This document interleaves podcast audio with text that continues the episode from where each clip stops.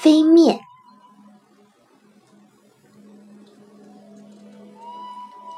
我从小就听说过飞面，小碗中盛着荞麦面，你刚刚吃完，就会有面条从远处飞来，正好落在碗里。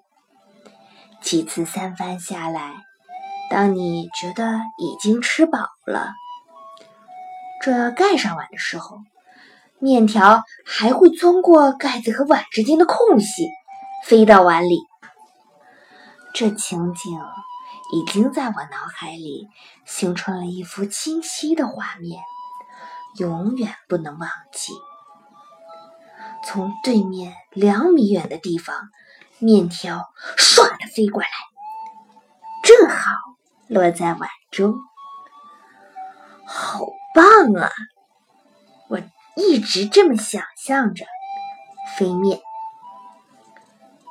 大约五年前，我因为工作关系第一次去了岩手县的盛冈。到了盛冈，几位报社的人士前来迎接，邀请我们说，午饭我们出去吃飞面怎么样？我喜出望外，不由得冲旁边的人叫道，要吃飞面了！我在梦里描画了几乎半个世纪的飞面啊，现在终于要在本地看到吃到正宗飞面了。我高兴极了，向盛冈最古老的飞面店走去。一路上乐得合不拢嘴，那幅情景现在想来还令人忍俊不禁。飞面店是木造的老房子，我们被引上二楼。那是一间铺着榻榻米的大屋子，正中间有一条又长又宽的饭桌。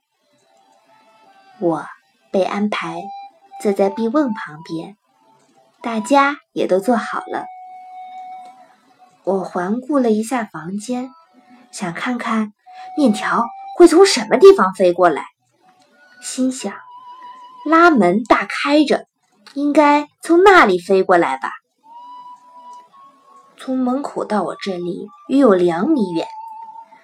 我虽然以前就听说过飞面，可是想到要从那么远的地方把面飞过来，还要正好落进我的碗里，不禁佩服极了。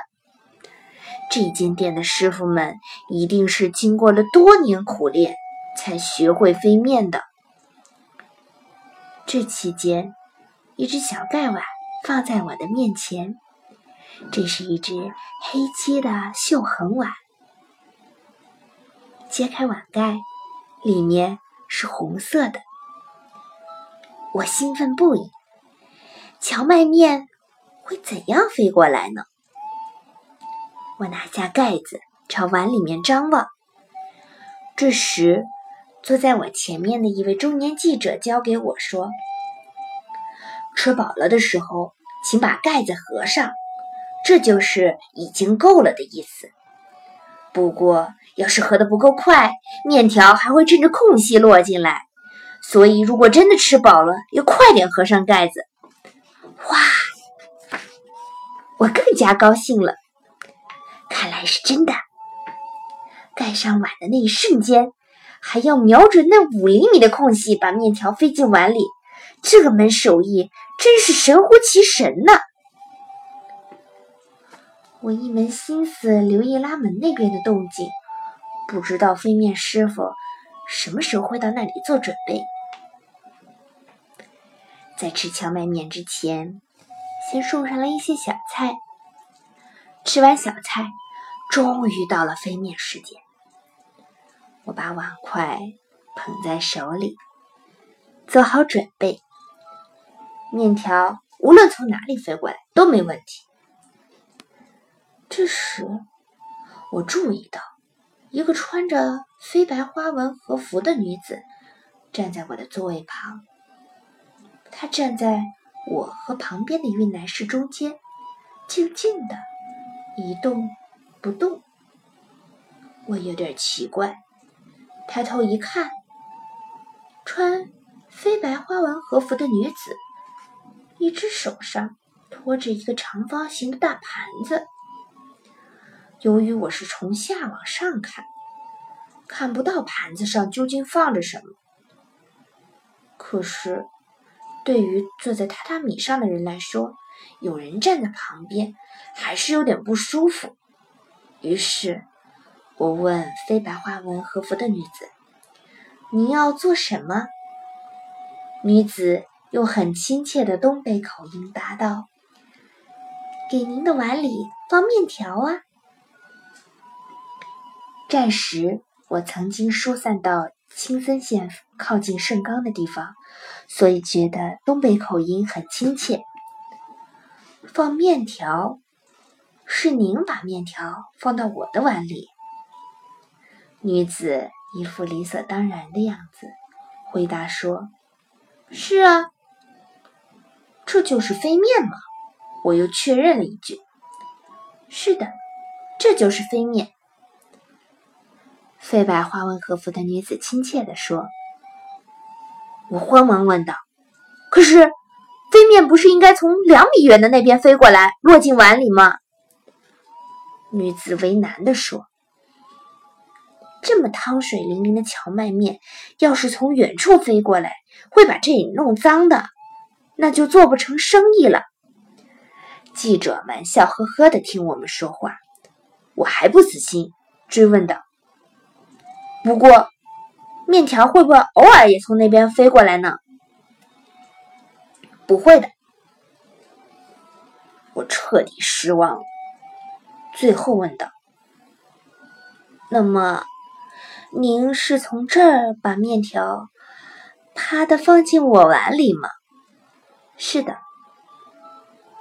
确实，在我的对面和斜前方，每隔几个人就站着一个身穿飞白花纹和服的女子，她们手里托着大盘子，准备不断地把面条放进旁边客人的碗里。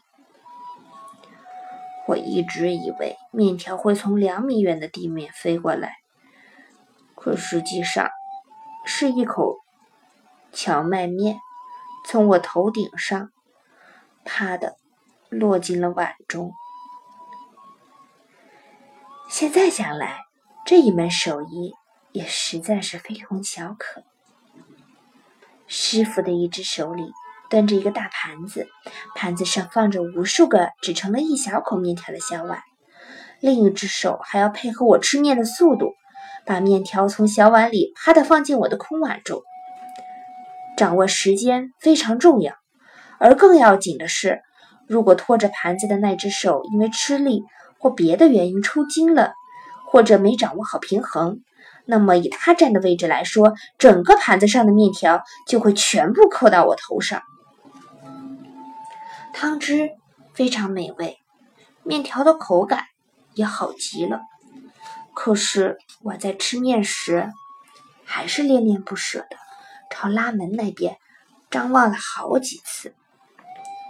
我渐渐的觉得饱了，正要合上碗盖，说时迟那时快，只一眨眼的功夫，面条已经啪的落进了我的碗里，速度之快让我佩服不已。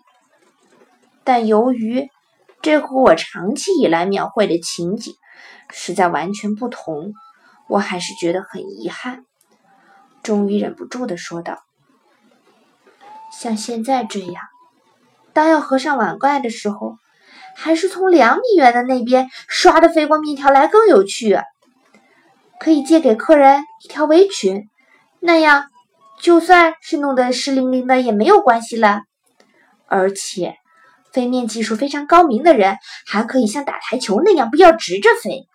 比如说吧，两个人同时从那面那边把面条飞过来，两团面条在餐桌的正中间相撞，砰啪，然后稳稳地落进哪只碗里，让人大吃一惊，怎么样呢？可是没有人赞成。